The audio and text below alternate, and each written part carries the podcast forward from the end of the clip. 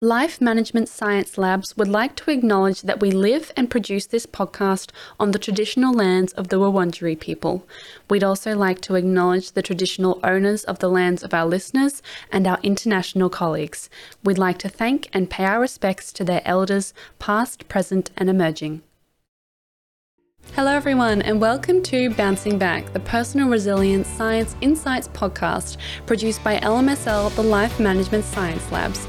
We are champions of life management science, providing structured insights informed by science and inspired by practice on key aspects of conscious living. Each week, we bring you scientific and practical insights on each element with the expert knowledge of professionals in the field. Let's get started. Hey guys, and welcome back to another episode. As you can see, I am taking over for Tia today. I am usually the host of another two shows, but since Tia is away, I'll be taking over for her. Uh, in today's episode, we're talking a little bit about anger. And, you know, while anger is a natural emotion and reaction to situations, sometimes it can go into an excessive route. And there can be some sort of side effects and things that happen when when that's taken a bit too far. So, here to help me talk about it is Jessica Chu. Uh, now, she is a principal clinical psychologist. She's worked in a number of mental health settings from crisis support to child protection, aged care, acute hospitals, and chronic pain services. And today she is going to be our, our guest in talking about anger. How are you going today, Jessica? Hi, good. Thanks, Dita. How are you? I'm really good. It's been a it's been a cold morning in Melbourne, but it's so far it's been nice. Oh, good. Yeah, it's uh, not too bad here in Brisbane at the moment.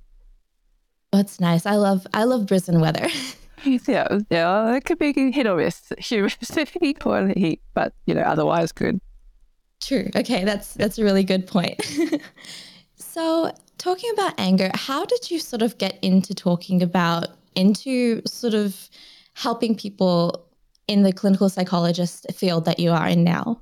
Yeah, sure. So I was always interested in the human mind and about, um, you know, why we do what we do. Um, you know, the emotions being, you know, so pervasive in our everyday lives, and anger being one of those kind of, you know, um, bad emotion. Um, but you know, learning more about it through my studies, just recognizing that it's just a normal thing that we experience, and to take it as a bit of information and learn what to do with it. Yeah.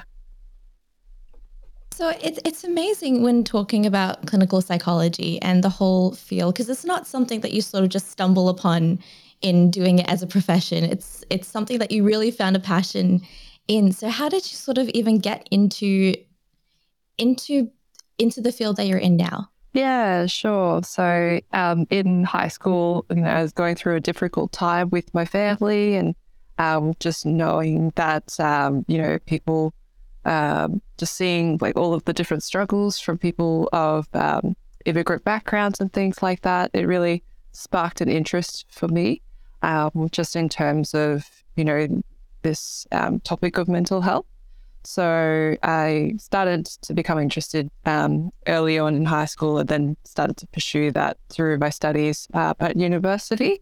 Uh, and that's sort of uh, led me to where I am today in terms of um, my own practice with my business partner.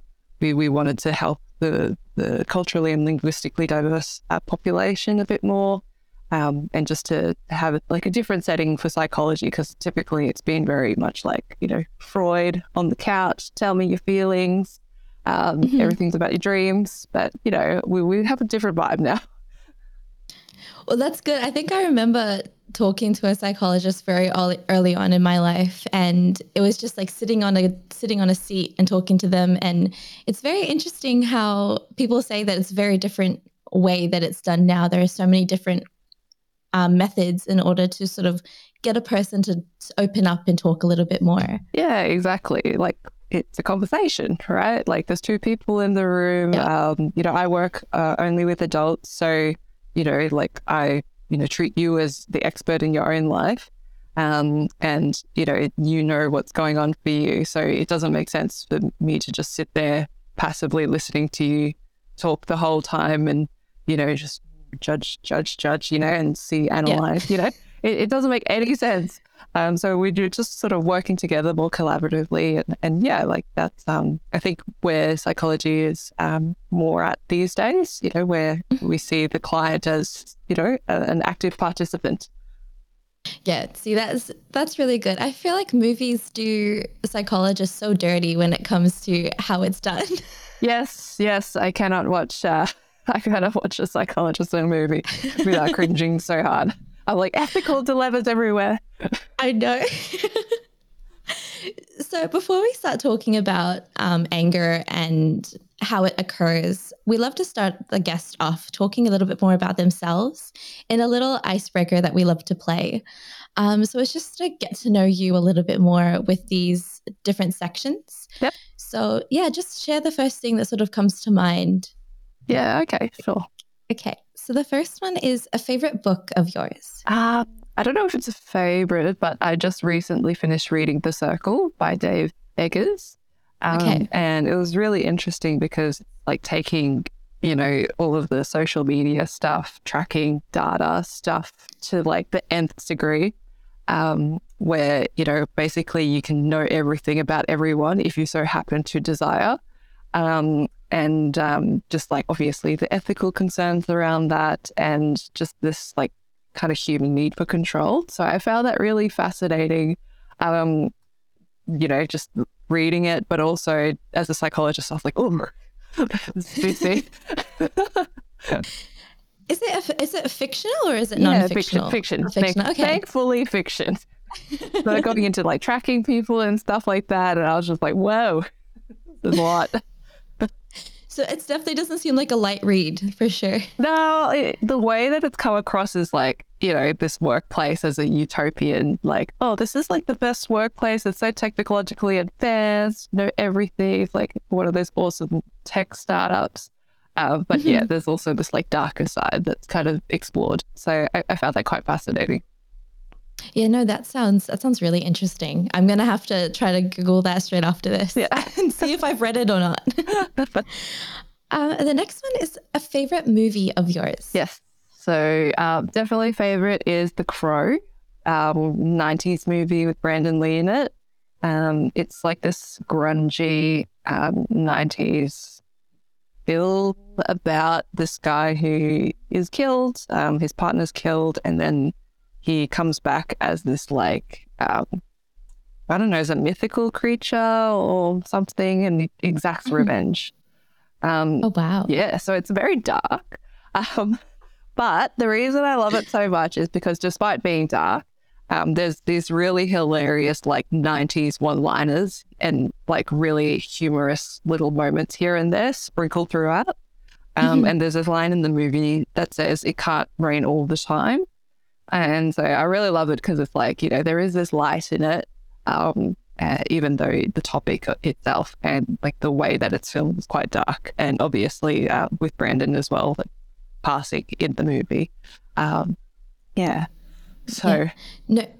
Yeah, that sounds really interesting. I love I love when it's they aim it to be a really dark cinematic kind of film, but then suddenly they sort of add the humor to it a little Yeah. bit more. for sure. Yeah. Sure. Um, the next one is a favorite podcast that you have. Yeah. Um, so I don't know if I'm allowed to swear. Um, Oh, go for it. Yeah. Okay. We're so- so friendly here. okay, awesome. So, Do You Fucking Mind is um, a really great podcast that I love listening to. Um, She's, uh, I think it's Alexis. Um, she studies neuroscience, um, but she's all about like self love and, you know, not letting people cross your boundary. Um, and she swears a lot in it. So, I'm all for it. Like, sometimes you just need that friend who, like, kicks you in the butt a bit and, like, what, what are you doing? Um, and I feel like that's what she does. So I, I love it. And then she weaves in all the science facts about the brain. So all for that. Yeah, that's that sounds like a really interesting one. I'm gonna have to. I'm definitely gonna search that now. I think because she swears, it sort Yeah. of hits a little bit more. Exactly, exactly. It's just like it's all good when everyone's like calm and stuff, but someone's swearing at you and you're like, oh, okay, Yeah. all right, friend, I'll do So it. that's definitely a that's definitely a train listen then. Yeah, anyway, yep. The next one is my favorite, my personal favorite area is a famous role model that you look up to. Yeah, so um like tracking on from Brandon Lee, uh, Bruce Lee, Mm. his dad. Um, Okay. yeah, so uh, I, I really like um, resonated with Bruce when I was growing up um, because I did martial arts as well, but also just like philosophy on things. Um, it really aligns with my values as well around you know flexibility. So Mhm. not just like being like oh, I have to do things one certain way.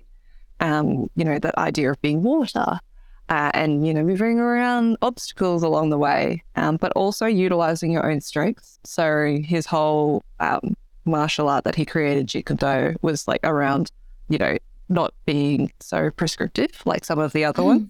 Like use what you've got, um, utilize your strength, and you know work around some of the other stuff, and you know you can kind of figure things out as you go. No, that sounds it sounds very interesting because when you hear Bruce Lee, you think about his movies and you think about all the all the films that he's been Oh. in, but you never really think about what who they are as a person. Oh, So hearing that really opens up your understanding to him a little bit more. yeah, yeah. So yeah, no, definitely love his movies as well. Um, Yeah. Asian representation. Um, Yeah, yeah, no. but, but you know, yeah, he, he he did have this like really interesting philosophical side to him too, uh, and yeah, so I, I always found that interesting, and it did align with how I think about and how I practice my psychology as well. Wow, that's that's see I can see why that's role model then. and the last one is a course that you've completed. Uh, as in like my de- uni degree. I think um an interesting course. Like it could be a small course or a little lecture that you've been to or anything like that. Okay. Oh, I I was once interested in doing forensic science, so I did like Okay. a free online course one time. And Oh, wow. like yeah. why wouldn't you? yeah, yeah, why not? Um, because I did want to do forensic psychology um when I was younger, uh, Mm-hmm. but um, yeah, like I said, dabbling into forensic science and learning about how they like solve different crimes and stuff like that, and yeah, it's just so so interesting. I don't know what else to say. because I've always every time I see a career, I suddenly want to be it. So Yeah. I'm very much I'll go in and just try any kind of course. So that's a really interesting course to get into. Yeah, yeah, for sure. Uh, I don't know if I get into the career because I, I don't know if I'm cut out for that. Uh, but yeah, it's always intriguing learning about it. Yes, no, for sure. So now we've moved on to talking about a little bit more about anger. But before we do that, I love to start off with the question with every guest Why is resilience important in our life? Yeah, for sure. So resilience is important because obviously life isn't perfect. Um, no one's perfect, and sometimes, for lack of a better term, shit happens. And you know, when that does happen, then you know we have to have some resilience in order to get through it and be able to uh, overcome some of those obstacles. So Mhm. yeah, Because I, I know everyone has a different definition, and it's really interesting. I think I've heard of a couple of guests who have so many different views on it, and they're like, "Oh, it's standing up after you've fallen down." But and I think every definition always is seems right. Every definition I Mm. hear always seems very real. Yeah, for sure, for sure. Uh, you know, everyone's got a different, um, like you said, definition for themselves and what Mhm. it means to them to be resilient. Um, and it's not wrong. It, it's Yeah. just, you know, how do people cope with, you know, the, the difficulties in life? Mm. And I think it, does that sort of mean that every every person whose definition is different. Also, it comes from their life views and Yeah. life experiences. Exactly, exactly. Because that's how we, you know, go through life, you know, through our own sort of lens uh, based on what we have experienced or been exposed to. Um, so, yeah, like everything's relative. Mhm. So, what do you think about someone's definition of being immune to stressors and also adversity? Yeah, so I wouldn't, um, you know, say that that's incorrect because immunity in, implies that we have, you know, some strength um, to uh, withstand certain stresses. Um, But that doesn't mean we're not like we don't get affected by it at all, right? Um, yeah, I think it's more about like a different threshold that people might have uh, around uh, certain types of crises or obstacles. And so, mm-hmm. you know, one person's threshold might be higher than another person's threshold in a particular thing. But, you know, for something else, it, it could look very much uh, different. So, yeah, like people's immunity to, to certain things will be different. Um, and so I don't think that's um, incorrect. But, you know, obviously in life, we can't be fully immune to anything. Um, mm-hmm. You know, immunity only goes so far, I think, for for adversity. Um, but you know, when things are hard, you know, we want to be able to, like you said before, stand back up and, and continue to move forward with the things that are important to us. Mm-hmm. And while sort of a lot of people go through different types of emotion and some people think that they're immune to feeling anything negative or anything bad going into talking a bit about anger, how would you define what anger is in sort of our emotional sense? Yeah, yeah. So anger is one of those more uncomfortable emotions. So, you know, they get a bad rep and they're like, oh, bad emotions, good emotions. Uh, but mm-hmm. it just mm-hmm. feels uncomfortable, right? Um, but all of our emotions are inherently good because they provide us with some sort of information, um, whether mm-hmm. that's information about ourselves or information about um, the situation. So typically with anger, that's giving us information that, you know, uh, a boundary of mine has been crossed or mm-hmm. like some sort of injustice that I deem as, as is an injustice has happened to me. And therefore we, we start to feel these very uncomfortable things. Okay. And talking about anger a little bit, is everyone sort of going through a different type of anger? Because I know that there's a little threshold that some people's anger is different. The way that they react yeah. with anger is very different. Of course, of course. So uh, I like to think of our emotions more on a spectrum. So rather than zero to 100, like, of course, you know, we've got, you know, fully calm to like explosive rage or something. Um, but in between, there's all of the potential different types of reactions. Um, yeah. But we've got, uh, sorry, I forgot your question. no, it's, it's just, I think it's just the different types of anger people ah yes yes experience so yeah. so i go from like you know annoyance um, up to like frustration anger rage um, and you know the expressions of that can be different so you know it could be like passive being passive aggressive to somebody you're making snarky comments pointed comments to verbal aggression like raising your voice or swearing potentially or um, you know, making verbal threats and things like that to physical acts of aggression uh, and that sort of thing, like either against oneself or uh, objects or other people. So mm-hmm. yeah, everyone's um, th- those are like the more typical uh, things we associate with anger. That probably is the reason why anger gets a bad rep. Um, but other things associated with anger can be, you know, just speaking up for yourself, you know, standing up for yourself and going, hey, like that's not on. That's, I, am not okay to be talked to like that. Or, you know, I don't want to put up with that. Mm-hmm.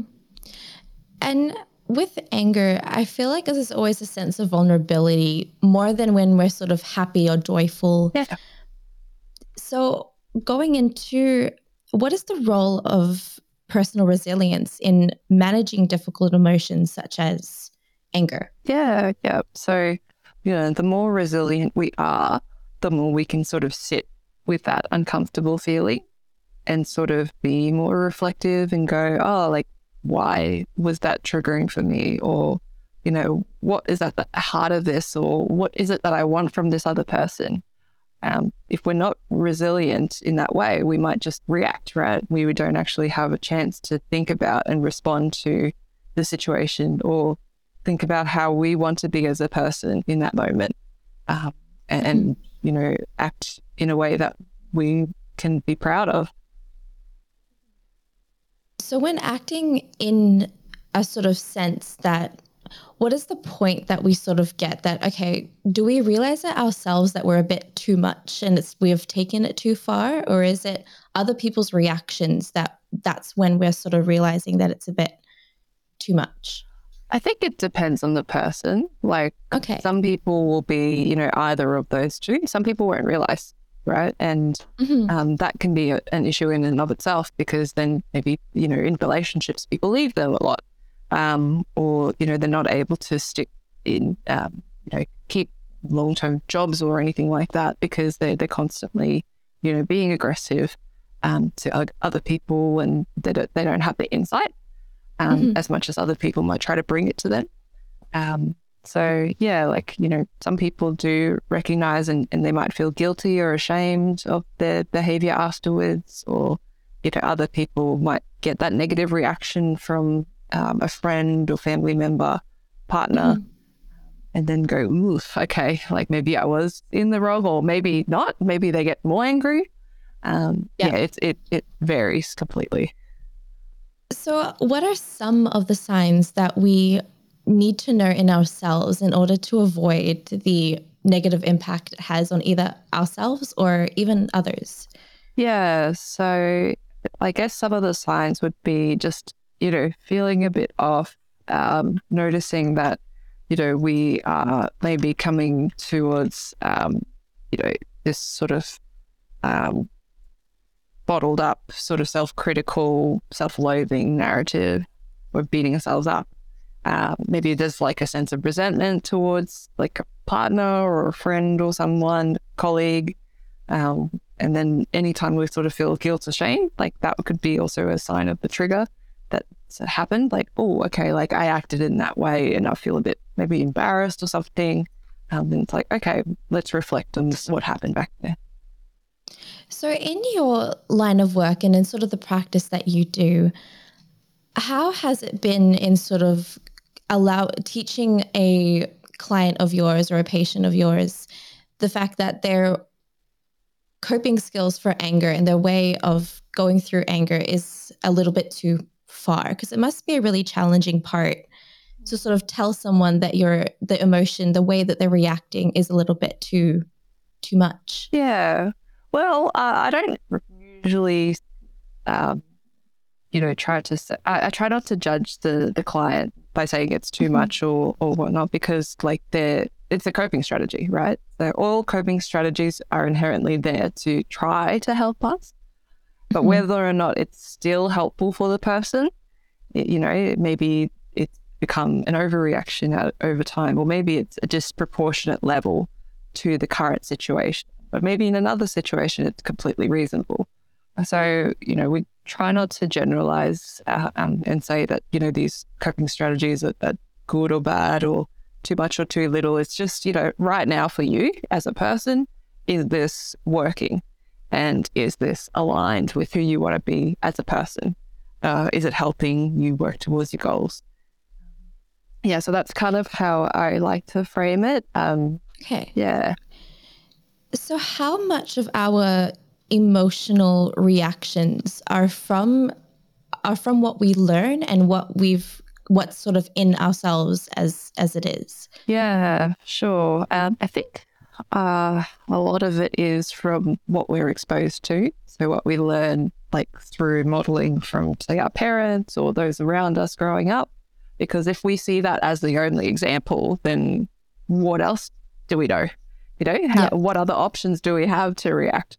And um, another one is just society's like narrative of, you know, anger being bad and, you know, uh, not so much these days. These days, I feel like it's a little bit better. But you know, when I was younger, just like you know, everyone um, kind of being told, you know, if you're angry, then you're aggressive, and that's bad. Um, so you know, Mhm. especially for women, you know, we got to keep it uh, under control. Um, but also for men, that's a sort of toxic masculinity side of things. Like they can't show like weakness. They can't show uh, you know, and other emotions, vulnerable emotions like sadness or things like that. So because of that narrative, they've had to suppress all of that stuff. And the only one that is socially like acceptable for men back back in those days, um, through that toxic masculinity lens, it was anger and, and aggression, and that apparently was fine. Um, so yeah, like I think a lot of it has to do with you know what we've seen what we've been exposed to um, but you know of course like you know there's going to be individual factors as well like people's just general temperaments um, but i think you know it's that um, that balance of you know environment and uh, nature versus nurture, right? Like it, it's both. Yeah. Okay. So going through like emotional regulation and sort of understanding your emotions in in a way that's in a healthy environment. Because i know when you're saying a lot of people where we learn our emotions from our parents from people we've we've met throughout our youth and growing up. Mm-hmm. How has it been how easy is it to sort of understand that this is not how you're supposed to act or this is not how you're this is not how you react to a situation because i know a lot of it is not going to be positive in no. our understanding of how we see it yeah yeah i think anger is an interesting one because you know people can react to aggression in very different ways um you know if someone's being aggressive like so that kind of like again uh, pushing into a boundary then mm-hmm. you know most people's uh, not most people sorry uh, some people's reaction is to take a step back you know, so that sort of flight response. Yeah. And some people might have the fight response and then that sort of escalate things, um, which then doesn't actually resolve anything either. Um, uh, and so, you know, what we want to like figure out is how do we stand our ground because then they keep pushing and nothing happens. And then eventually they just, you know, take that res- more respectful step back and go, oh, okay, like this person, you know, is saying firm. And so there's no point in me doing this because then I'm being unreasonable or, you know, uh, this is ineffective, uh, basically. Yeah. Because it's really interesting when, like, when we're talking about anger, it's like you said, it's one of the most uncomfortable emotions that you could ever possibly, especially when you go through it with another person. Oh. And sometimes it can be taken too far. Sometimes other people buckle, sometimes you buckle. Yeah. So trying to find that balance, I think it's really it's really interesting because the way that I sort of go through anger is I love to get I get angry at myself first than other people. Mm. Yeah. And so it's really it's really interesting when as I get older that I'm understanding it a little bit more rather than just for me I'm very quick to anger and I know that's very much got something to do with how I grew up and the way that I understood um, anger as an emotion as a it's first to react then sort of understand. Yeah. So with the types of emotional regulation what kind of skills are good to sort of just try to take a step back and try to think before you act straight away? Yeah yeah. Well with anything um you know we we want to practicing, right? Like regularly, and which means that we're not going to get it right away. So that's the first thing, like patience, people. Um, um, yeah. But, you know, I think with, um, you know, learning to sort of reflect on your own preferences first and recognizing when a boundary has been crossed in the first place. Mm-hmm. Um, you know, knowing that, oh, okay, like I'm actually not okay with this, or you know, I kind of am okay with this, but I'm annoyed because this person uh, like often gets their way and I hardly get my way, for example. Um, and sort of having that, you know, internal reflection, um, which may come after the fact, you know, initially. Uh, and then slowly, mm-hmm. slowly, the more we do it, you know, it'll come earlier and earlier in the piece. Um, but I think a good way to to reflect on that um, more as like a specific uh, strategy would be to journal um, and to to write things down. and again, this would probably just be after the fact for the most part. Um, just going, oh, what was what happened there? What was I feeling? Um, you know, what did I do? What would I rather do next time? How would I mm-hmm. like to express my anger next time if this situation occurs again? Um, and you know, uh, you know, is this aligning with who I am or who I want to be. Um, so yeah, like definitely just getting it out of our heads at some point um, is good. It could just be like a little dot point on our phone. Even doesn't have to be a huge like narrative. Yeah, yeah. Because when I hear about journaling, it's like sit down and you write in a journal and yeah, diary. No. I, yeah, I honestly cannot cannot get my mind to settle down fast enough yeah. to write all of my emotions down. So talking about journaling, I get so hung up on the fact that there has to be a structure, it has to be done a certain way. No, no, not So at all. It's good that I got the okay now Yeah. to do it anyway. exactly. Just simple dot points. You can have like random prompts like, ah, I was pissed off, full stop. You know, like that could be your first reflection. That's completely leg- legitimate. And then as you kind of get more into the habit of journaling and, and writing your thoughts down, then you might find there's something deeper there. Um, but yeah, it doesn't have to be like, let me sit here and analyze everything that's gone through my head ever. You know, there's too Yeah. much. No, it's like words, letters just scrambling Yeah. everywhere. No, no. So while I'm sort of understanding my own emotions and my own little types of anger, I know that there are a lot of other different types. So, what are some of the types that you can sort of list and sort of help us understand what the different types are? uh, of anger, sorry. Yes, Yeah. of anger. Yeah, sure. So like annoyance, um, you know, is like a more lower level thing. It's like more of a niggly thing. You know, it's, Mhm. I can tolerate it, but I don't really want to. It's not my preference. Okay. Mhm. So, and then we go to frustration, which is yes, I can s- sort of tolerate it, but it's kind of getting to the point where it's becoming more difficult to manage and it's building in me. Um, uh, another one is uh, resentment. So this is maybe when we've suppressed our needs for too long, uh, and then um, it sort of comes out in this, you know, uncomfortable feeling towards another person. You know, might be a family member, friend, partner, uh, colleague, or the boss, or something, uh, and it's uncomfortable because we have to keep being in a relationship with them. And we want it to be nice, you know. We we don't want it to have Yeah. these sort of like sour feelings. Um, uh, anger is, you know, the, the overarching emotion we're talking about, which again is about that boundary crossing, um, that feeling of uh, that sense of being disrespected in some way, um, or not having our needs met or prioritized in some way, uh, and then Mhm. rage.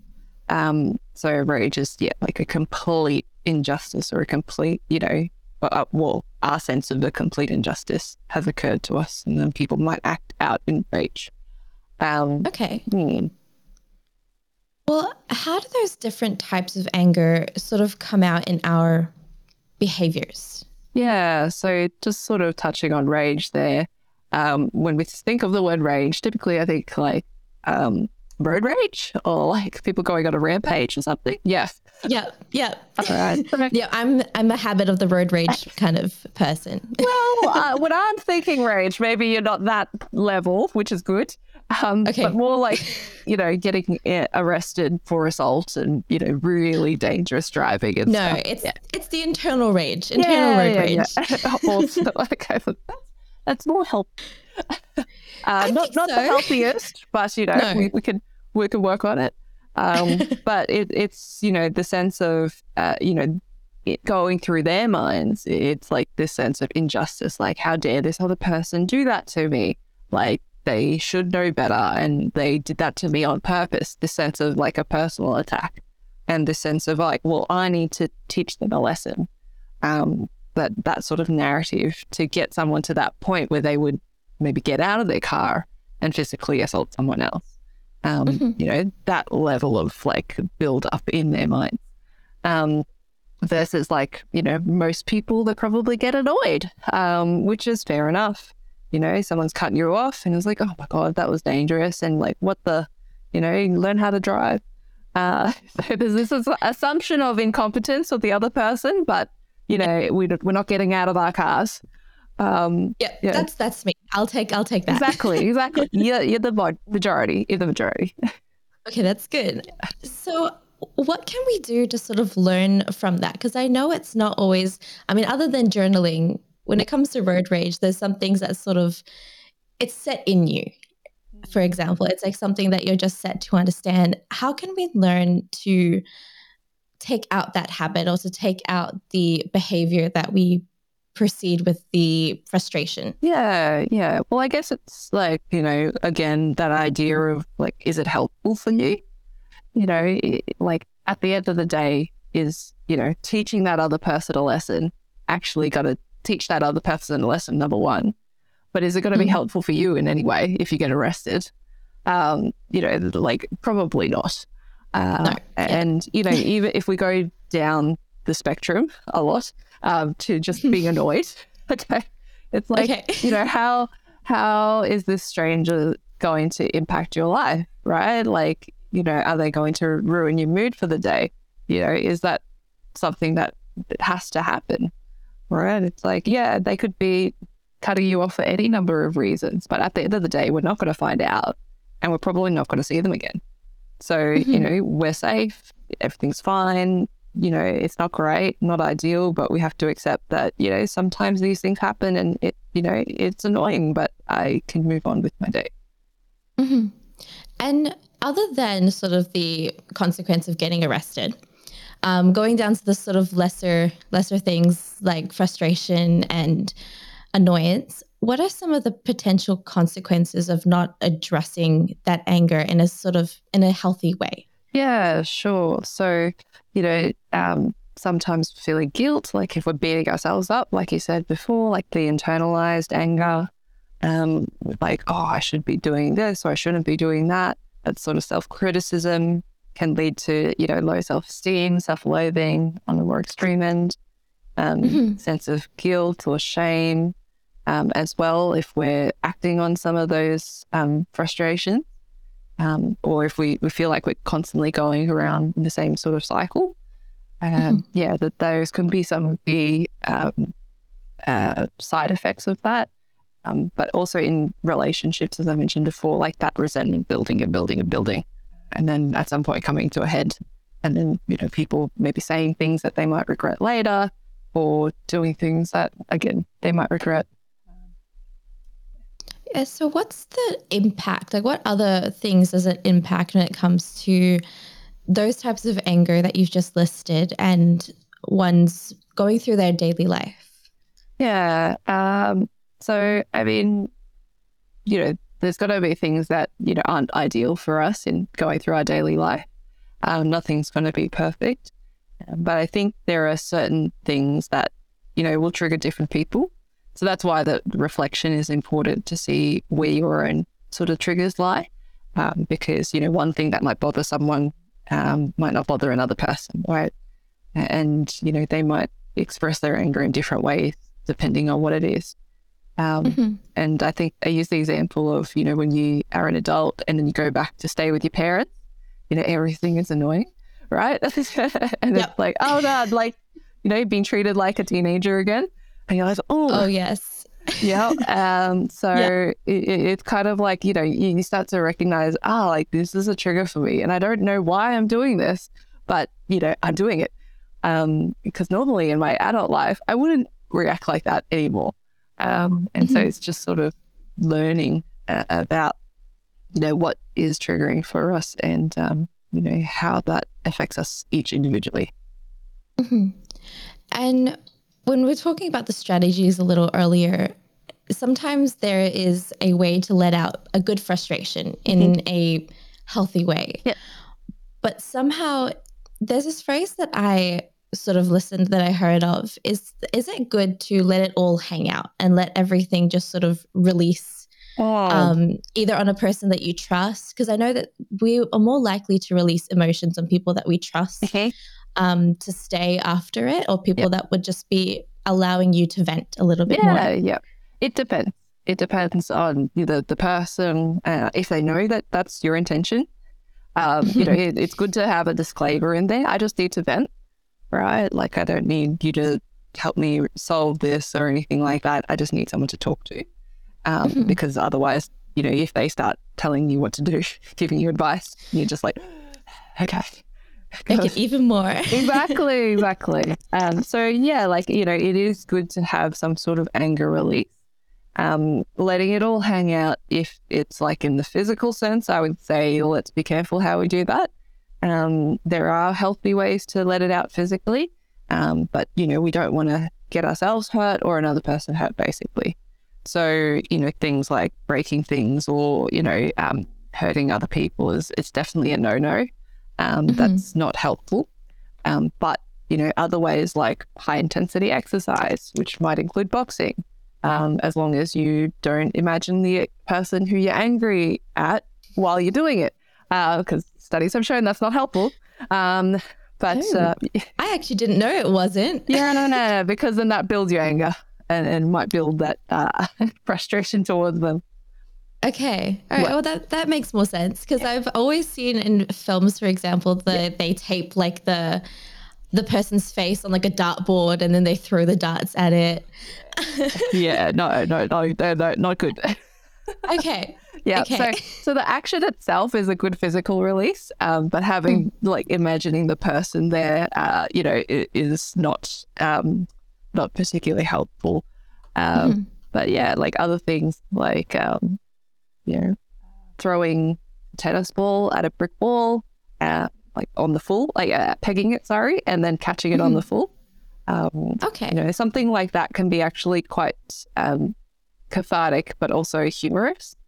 So, you know, you're throwing it as hard as you can. So you're releasing that physical energy, but they're trying Mhm. to catch it on the full is a bit of a, a shock or a jolt. And then you don't see how you can do it, or maybe it makes you more angry. So you keep throwing it and keep trying, right? so either Yeah. way, it gets out. Well, that, that sounds like a really good. That sounds like a really good method, and in a way, is sort of release it on your own as well. Um, when you're talking to someone about the frustration, how does it does it help your mental health in order to let it release by or somehow um somehow sometimes like for me for example i definitely take it too far when i i start out very nice and then suddenly it ends up just me being a little bit more mad and Yeah. the level just keeps increasing Of So course. when i need to let out frustration for example when is it a bit too much that i'm sort of just letting it out more than i probably should Well, I think it's not so much that you're letting it out more than you should, but the fact that you're getting angry again indicates mm-hmm. that, you know, the the issue hasn't been resolved. Right? That's why, you know, as you're sort of retelling it, you're almost reliving it again, which is why you're feeling angry again. All Yeah. right. So it, it Okay. this unresolvedness that, you know, okay, there's still something there that we are not okay with, that we haven't necessarily rectified or accepted. Um, Mhm. and so that's maybe where we need to, what we want to work on, as Mhm. opposed to not feeling angry again, if that makes sense. Because again, anger information. Yes, yes. And how can people identify that sort of underlying emotion that they are suppressing for so long that might be driving their anger? Yeah, well, I think for most people, there is something underneath anger. Anger is just like the, the surface level, like the um, feeling that makes people almost like feel a little bit more in control. I know that might sound strange because, like, when people lash out aggressively, like that doesn't feel like control. Um, but compared to some of the other uncomfortable emotions, like anger has this, you know, sense of like I'm doing something, or I'm Mhm. letting it out um, as opposed to something, say, sadness or helplessness or anxiety, fear, um, you know, disappointment. You know, when they feel vulnerable, and it's like, okay, well, what do I do with this? Like, I don't know how to deal with this, so I just let it out in other way. Mhm. And other than the other points that we've mentioned, what are some other healthy ways in order to express or even communicate our anger to for to another party? Yeah, yeah. So um, assertive communication is definitely a, a good one. So basically, that idea of someone's pushing your boundary and you're standing firm. Uh, assertive communication is that. And I Okay. think for a lot of people, uh, a lot of different people, they have different ideas of what assertiveness means. So people who tend to retreat or be a bit more passive, they think that assertiveness is the same as aggression. It's not. Uh, people who are aggressive think that assertiveness is being passive. Okay, it's not. So it's its Okay. own thing. Wow, I didn't think about it like that. I always thought assertion is um, getting control or getting power, or it's wow. It's so it's not. It's not exactly what I was thinking. No, so it's not this, um, you know, someone wins. Uh, because Mhm. typically when you are angry at someone um, and you want to do something about it, uh, you, you have to deal with this person again.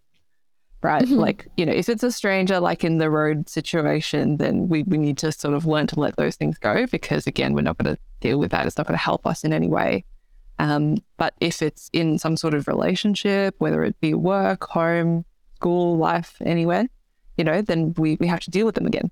So it doesn't make sense to to sort of um, keep going through those unhealthy dynamics, uh, you know, uh, constantly because then you know things will end, and we don't want that to happen. Usually, Mhm. okay. Um, yeah, So, how do you, like, for example, when you see the person that you've sort of expressed your anger to that sort of um, made you a little bit more frustrated with them, if you have to work with them, for example, like you go to them constantly in familial settings or things like that, how do you see them again without reliving the whole situation? yeah. So you know, it would be about deciding, uh, sorry, reflecting on your boundaries first. So Mhm. thinking about, well, what is it about this person's behavior towards me that is triggering me? And is this something I can manage or tolerate? Um, you know, why would I be managing or tolerating it? Um, maybe they're your boss, right? And you need a job. So you can't just go like, F you, boss. You know, I mean, you could, but you might, you know, get in trouble. Um, but uh, you know, the the thing is, you, you just want to sort of assess, you know, because we do do things for a reason, and if Mhm. the reason is to keep the peace, okay, like that might be your reason. Um, but if you're tired of keeping the peace, it's not actually working, and you know it, it doesn't actually solve anything, then maybe we have to do a different, uh, do it a different way. hmm Can, can you go ahead and go through that whole situation? Like, for example, if you're in seeing family after a long time and you're in a family gathering, can you totally completely avoid that person, or is it? Is do you recommend sort of just facing up to them and just trying to see them in a positive way? I think that really depends. Um, Okay. because uh, as I mentioned earlier, like uh, I like working in the cultural space as well. So you know, some techniques may not work in the same way, depending on what cultural background you have.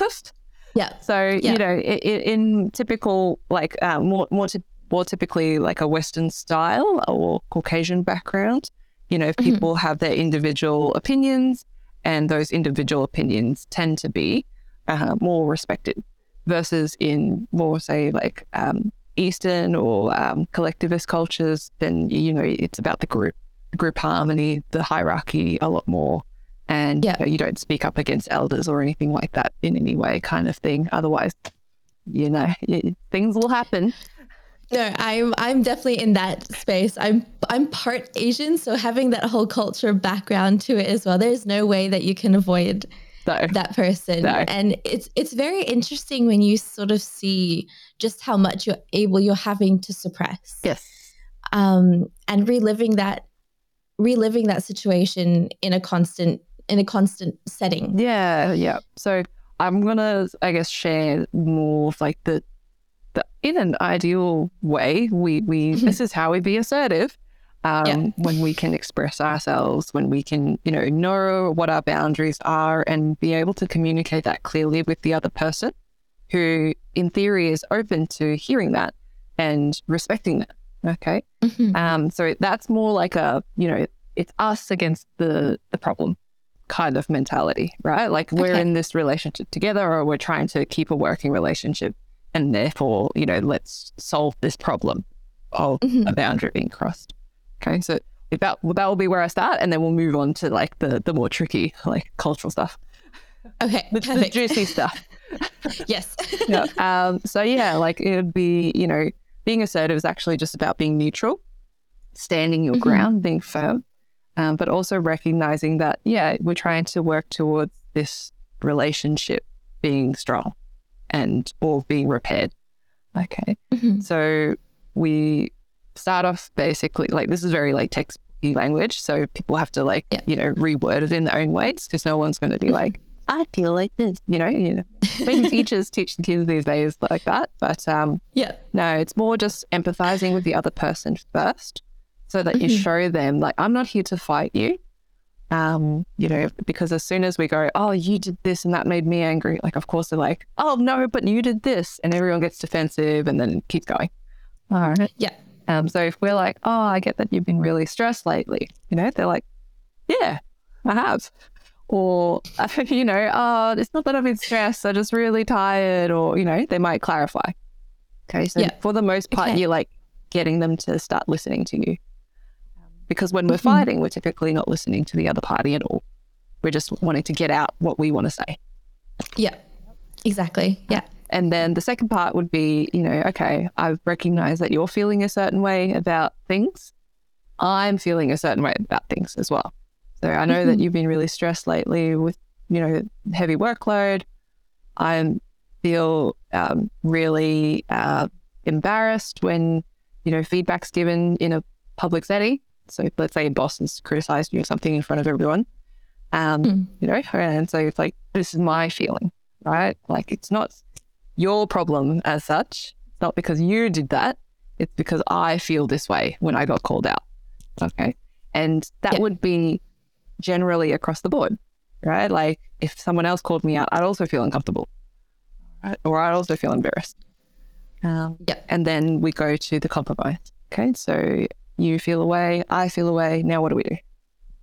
Okay. And so, you Mhm. know, I would appreciate it if, or I'd prefer it if in the future, you know, we have feedback, um, you know, sessions in private in an office or something, uh, you know, coming up with something that is, you know, doable for the both of you. And again, sort of meeting the person in the middle first, because then you're showing, um, like good, uh, good intent, goodwill, goodwill. Goodwill. Okay, yeah, yeah. yeah, you've got goodwill, and then they're more likely to come meet you in the middle or make another suggestion. Um, because again, it's a working relationship. You want it to keep going. hmm Yep, So that's just like a an example of that. Okay. And how does that occur? For example, if one side is willing to compromise and one side is not. Yes. Because there's there's always going to be that that group that's just not going to want to Yes. that has a lot of ego. For example. Exactly. Exactly. So that's the the tricky part, right? Like you know, that's in an ideal world where you know Yeah. both people are like, oh my god, I didn't realize. I'm so sorry. You know, and like great, best friends again. okay. Yeah. But in other situations, it's like, oh God, like, how do I do this? Um, yeah, right. then we have to be firm, right? We have to be, okay, I, I don't appreciate being spoken to that way. Uh, and, you know, just having to remind them, like, well, I'm your boss. I can, I can do X, Y, Z. It's like, well, yes, you might be my boss, but that doesn't mean you can speak to me that way, you know, and, and just sort Yeah. of reaffirming that messaging.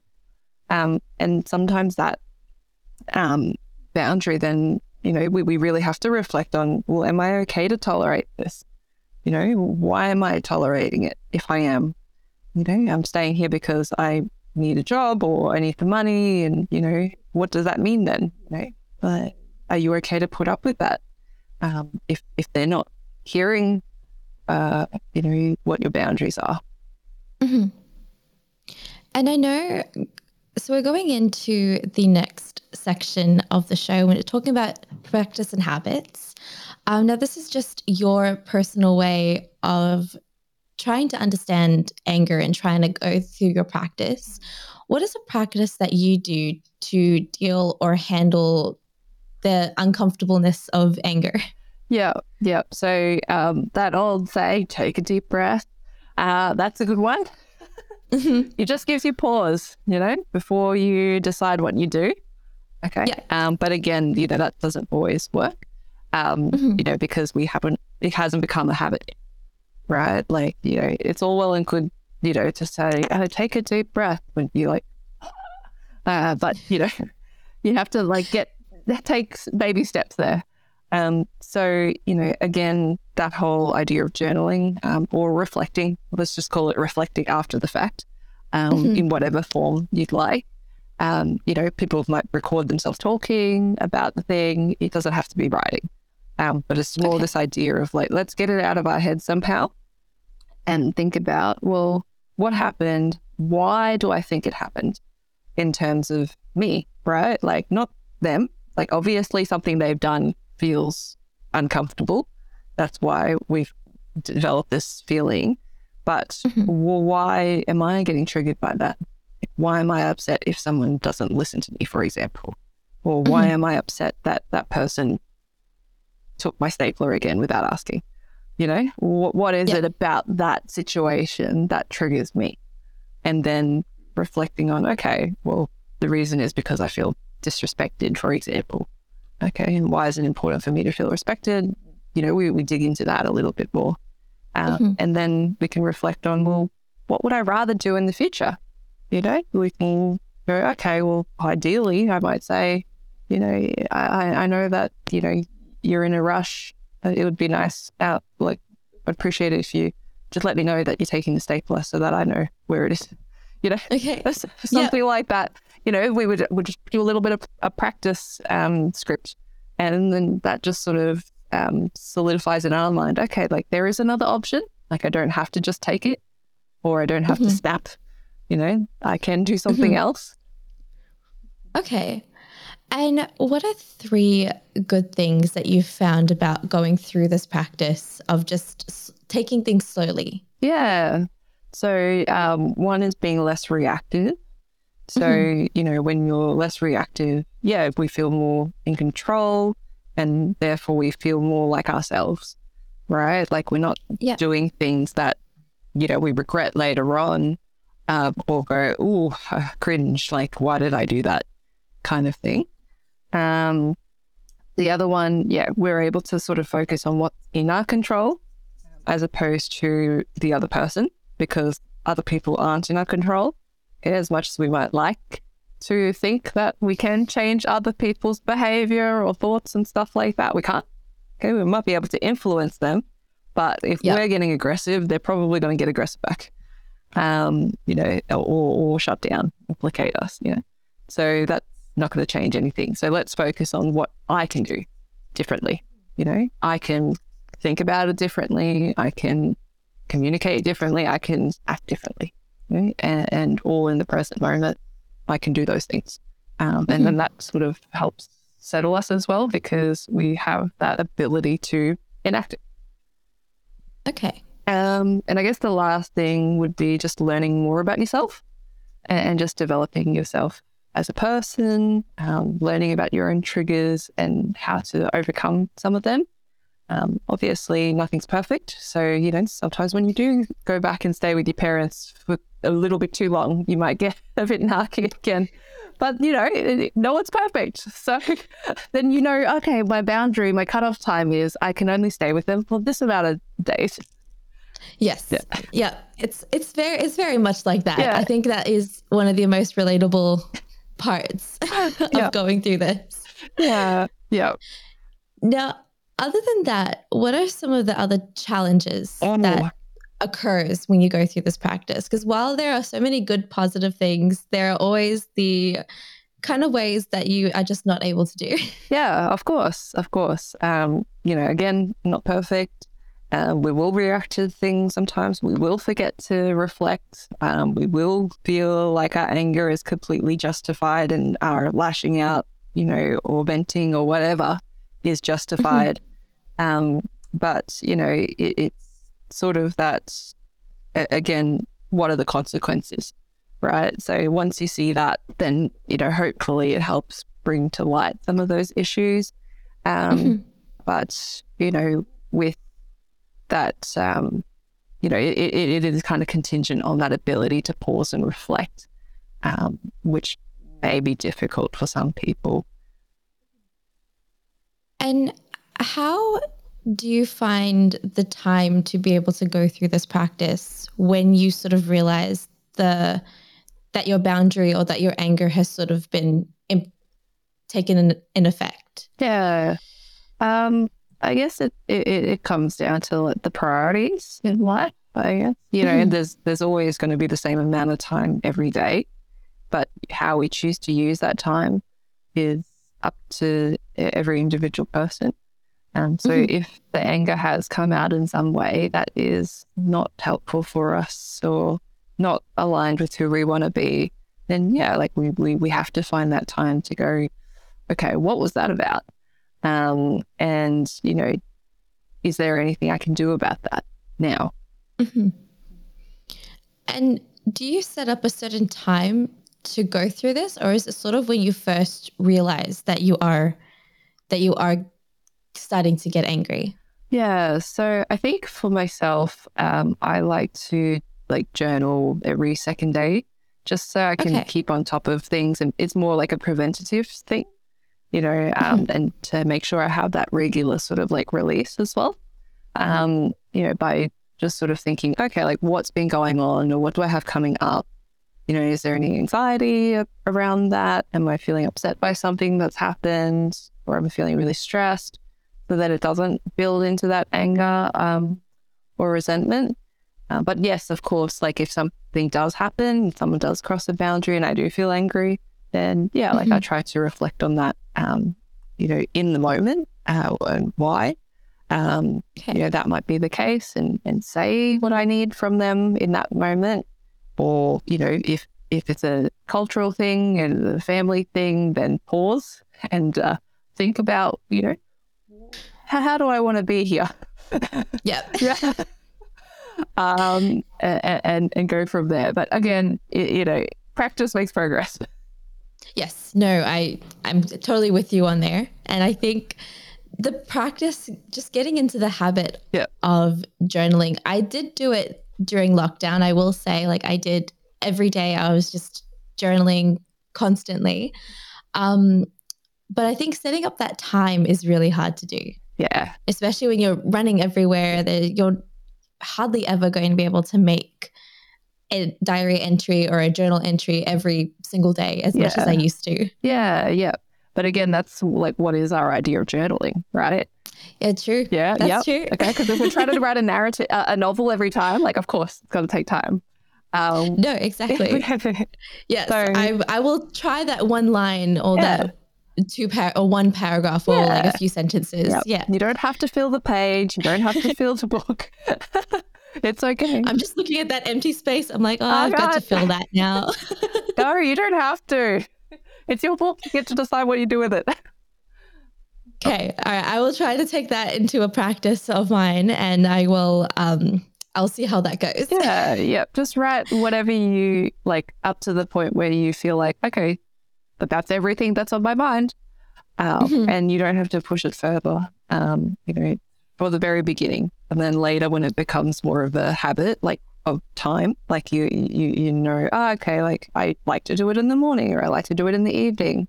Um, when you just kind of get your, your diary out to, to write something, then you're like, ah, like I'm just doing it now. Great. Okay. So then now we can think a bit harder. Oh, that sounds that sounds good. And how do you think that going through this practice has impacted your your understanding of resilience and also the understanding of your life in general? Yeah, I think it definitely has helped with my resilience. Um, you know, I notice when I haven't been uh, journaling as consistently that I just, you know, have a lot of busyness in my head, a lot of thoughts rolling around. Maybe I ruminate on certain situations more where, Mhm. you know, maybe someone has, you know, annoyed me or I have acted in a way that I'm not proud of. And then, you know, I'm like, oh, yeah, I haven't written things down for a while. Um, so just been keeping it all in here, right? And Mhm. it's hard because, like, if we keep it all in our minds, it will keep whirling around. It will keep churning through. Um, so we have to let it out, which is why therapy is great because you just talk to your therapist, you let it out in that way, in a constructive way, because they can hold space for you. Um, Mhm. You journal, you can do it yourself, you know, put it down on paper. It actually activates a different part of our brain, which is pretty trippy. Um, so instead of it just being the emotional center, the blood goes to other areas like motor skills and memory and visual. So I find that cool. Um, Yeah, I actually didn't know it did that. yeah, yeah. So that's why it takes the edge off the emotion a bit as well. Okay. Yeah. Well, that's very interesting. I think I'm gonna have to. I'm gonna have to really try and experiment with journaling and see how how that goes. Yeah. So now we're going into the next section. Um, it's the questions from audience. Okay. We have quite a little bit of questions, and I think they're all pretty interesting. Okay. So I'll get your response to those. Yep. Uh, so the first one is Do you believe anger represents suppressed emotions or trauma, or is it just a personality type that is unresolvable? Oh, okay. Um, so yeah, I do think it um, comes up as a result of suppressed um, emotions. Um, yeah, mm-hmm. in terms of trauma, for sure. Like you know, the sense of being maybe angry at the world for an injustice that might have occurred to the person, or anger at the person, the perpetrator of whatever the trauma was. I think mm-hmm. that's you know perfectly understandable if we think about it in the context of boundary crossing right? So a trauma is, you know, a boundary that's been crossed. Um, so yeah, that makes a lot of sense. Um, in terms of a personality trait that can't be resolved, there are certain personalities where people are um, more susceptible to certain behaviors or things like that. But I wouldn't say it's unresolvable because then I wouldn't have become a clinical psychologist. Um, I think that's all in hope as long as we're alive. Okay. Yeah, we can we can do something with everything. Okay.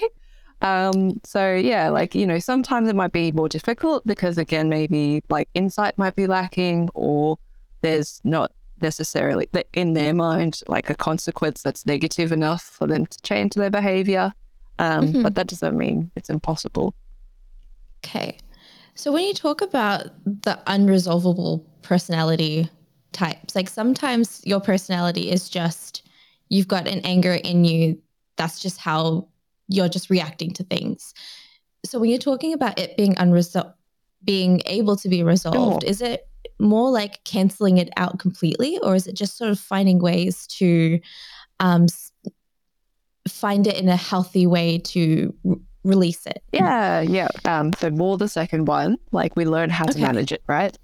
because okay. we don't know, like hypothetically, you know, what the anger is about. Um, so that might be, you know, this person might have been traumatized many times in their life. And so, yeah, like if we look mm-hmm. at it from an outsider's perspective, maybe they're completely justified in their feeling of anger. Um, but, you know, does that anger help them? Does it help mm-hmm. them move forward? Does it help them be the person they want to be or live the life they want to live if they're sort of held holding on to that constantly? Um, so, you know, it, it's something that, you know, the person has to want to move past as well to a certain extent um, so that they can, you know, work through it. Um, mm-hmm. But yeah, like, you know, again, it's not unresolvable. Okay. Um, the next one is how can we communicate our emotions and needs to others in a healthy and constructive way without even resorting to anger? Yeah, I, I think that's um, you know a, a, good idea. Like you know, prevention is better than a cure. All right, so you know yep.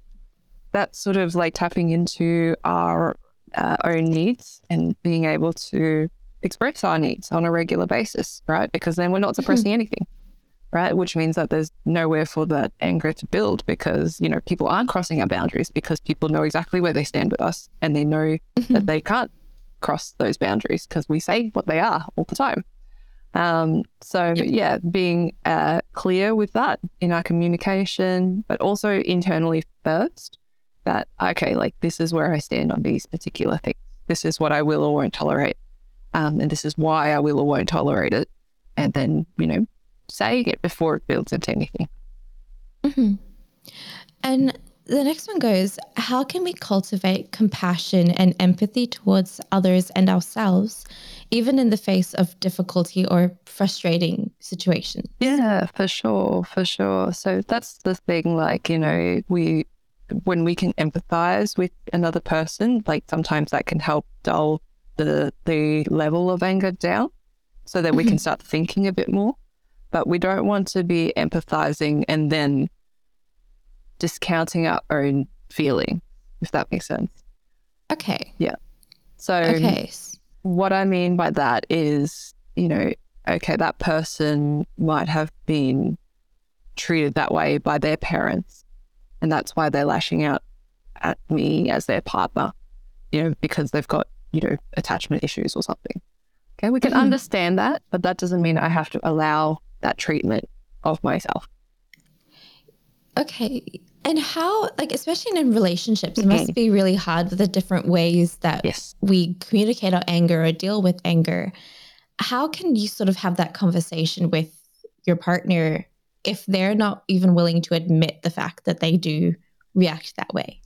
Uh, if they're not willing to admit it, Yes. uh, I would say try to go see a marriage counselor just to talk it out in a Okay. safe setting. Yeah, Mhm. with someone who can hold space for both of you. Um, i- you know, it, it, it's really hard again to convince someone who doesn't have insight or a willingness at least to Mhm. work on an issue. Um, because yeah, like people uh, are, have their own free will and their own thoughts and their own choices.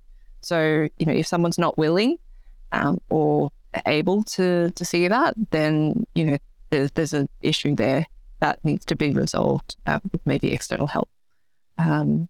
But if if someone is willing, then you know, ideally not in the situation that's heightened.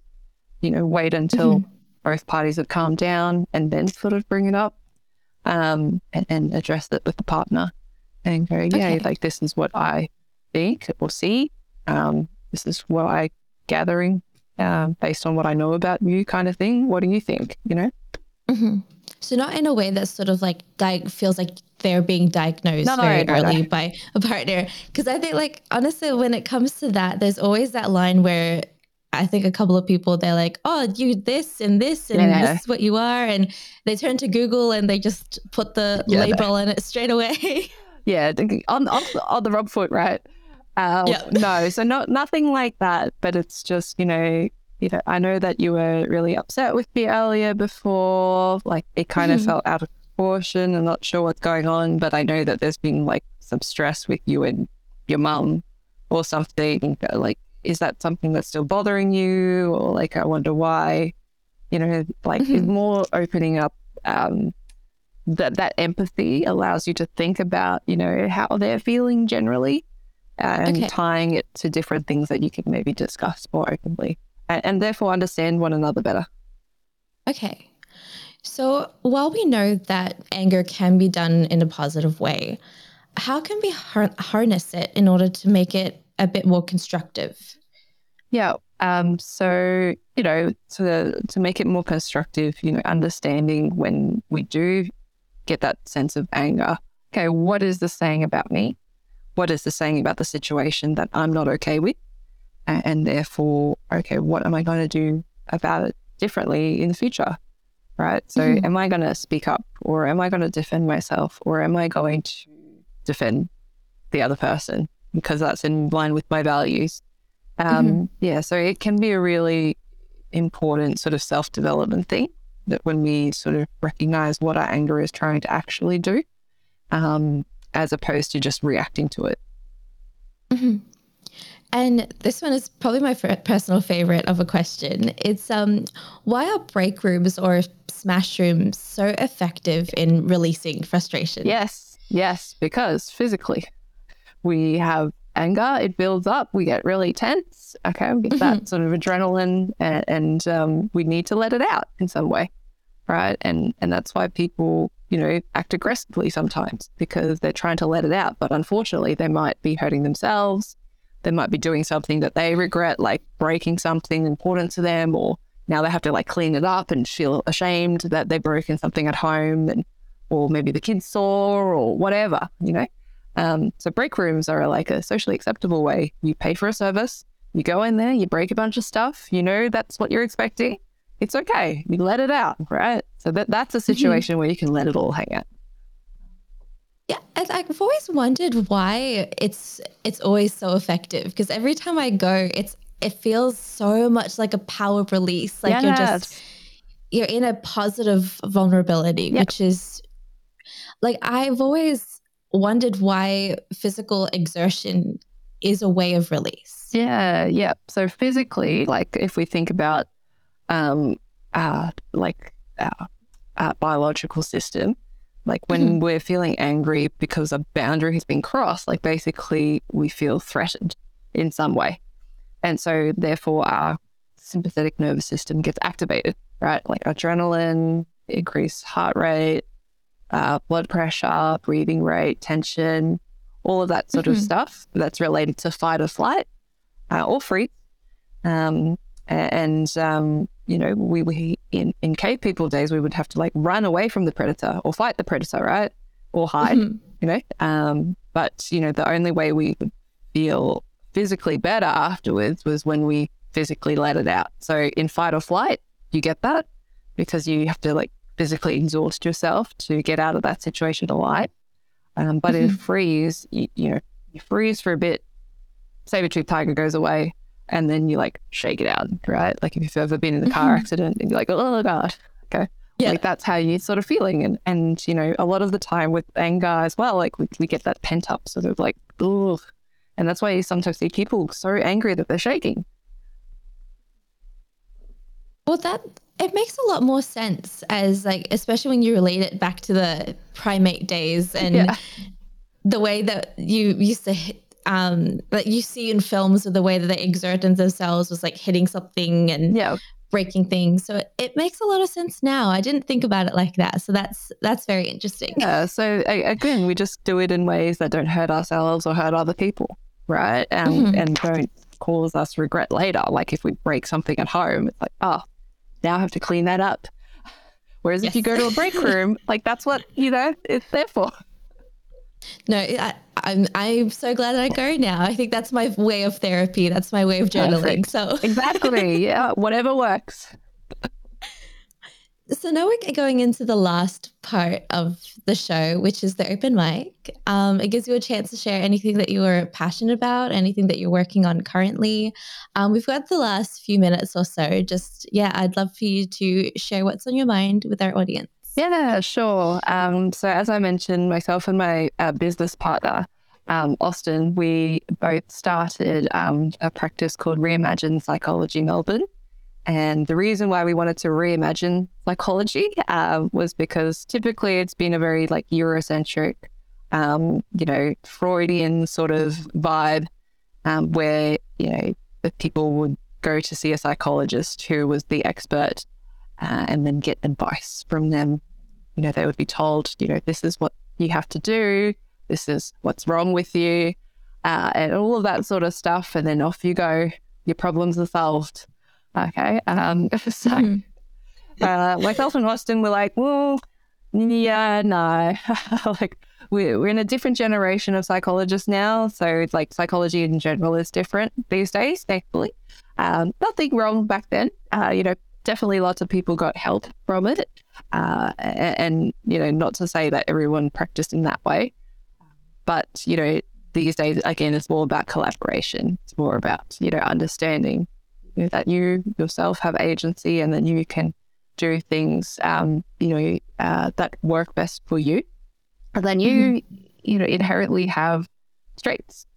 Um, so there's different, you know, umbrellas of psychology um, that uh, practice in slightly different ways, but that's our overall uh, way of approaching things uh, at Reimagine. So, yeah, basically, we wanted to make a safe space for people who historically might have avoided um, therapeutic settings because they maybe didn't feel welcome. So, mm-hmm. um, people from different cultural backgrounds, um, LGBTQIA plus community, um, just anybody who just felt maybe that the old way of approaching things or the, you know, that they couldn't quite connect um, as well, or it felt quite intimidating. And we just mm-hmm. wanted it to be a more like down to earth service where we would take things into consideration. Um, you know, I mentioned culture as a as a thing that we're very passionate about. Um, uh, but it's not just about you know, uh, like just because I'm Asian doesn't mean I understand all Asian. It's that yeah. um, we're more open minded to go, okay, well, people see things differently and people do things differently and people prefer different things. So let's see what you prefer and how you would like to to kind of operate. So yeah, like um, both Austin and I work in slightly different areas of psychology. Um, so he's got more like the ADHD side of things, which is coming out as more of a it, like um more like awareness, especially in adults. Um, and for myself, I, I, do, like you mentioned before, like chronic pain stuff, um, and you know, other bits and pieces like anxiety, depression, anything cultural related come at us. We're both um, in in that space. Um, Austin's got the, the male perspective, I've got the female perspective, um, both from Asian backgrounds. Um, we're both second generation immigrants. So, yeah, we're we, uh, definitely passionate about that. No, I think that that sounds amazing, especially in the way that it's it's open to everyone and it's inclusive in a way that you don't normally see in sort of the normal areas of psychology, especially when you go like I think I said this earlier when they the fil- the way that they portray yes. it in films and things like that. So it's it's very much in a in a space that feels comfortable, feels homely it sounds like. Yeah well that's what we hope to do with the office like vibe. Um it it might be a bit like interior design wise i don't know about the colors and everything together but you know it was what we thought looked nice and felt nice and was a bit more comfy for people. Well, that that sounds amazing. Um, so, if there is a way that an audience member would like to get in touch with the business, get in touch with um, either you or Austin, is there a way that they are able to? Yeah, so they can email hello at reimaginepsychology.melbourne. Um, and one of our lovely admin team will be in touch with them. Um, currently, I'm only doing telehealth because I'm actually in Brisbane um, permanently. Yeah. Uh, but Austin's still in Melbourne and um, he works out of the office there. So you know, still able to to go do face to face appointments there if you'd like. Um, but yeah, that's uh, have a look at our website, reimaginepsychology.melbourne. Um, there's also some free resources there, um, some blog articles that we've both written um, about different topics in psychology or different areas that we're interested in working in. Um, Eh, have a look at some of those free things, come with tips and stuff like that as well. Um, yeah. Well, that that sounds amazing, and I'll definitely have the link and the email down below, so it's easy access for our audience members um, if they want to learn more about the company, learn more about what you do, and maybe get in touch with um, with either one of you. So that that is amazing. Perfect. Thank you. Okay. Um, well, thank you so much, Jessica, for joining me on the show today. I actually did learn a lot. There's I, there's not many shows that I come on and say that I've learned something, but I have actually learned a lot. I've um, I'm going to try out the journaling nice. and see how that goes. Sentence. Just a sentence. Yes, perfect. I will I will try to get that done. Yeah. Um, Um, yeah, so thank you guys so much for listening, and I will see you guys in the next episode. You have been listening to Bouncing Back, the Personal Resilience Science Insights podcast produced by the Life Management Science Labs. Listen to episodes from LMSL's 10 life management perspectives on Apple Podcasts, Google Podcasts, Spotify, YouTube, or other podcasting apps on your smartphone.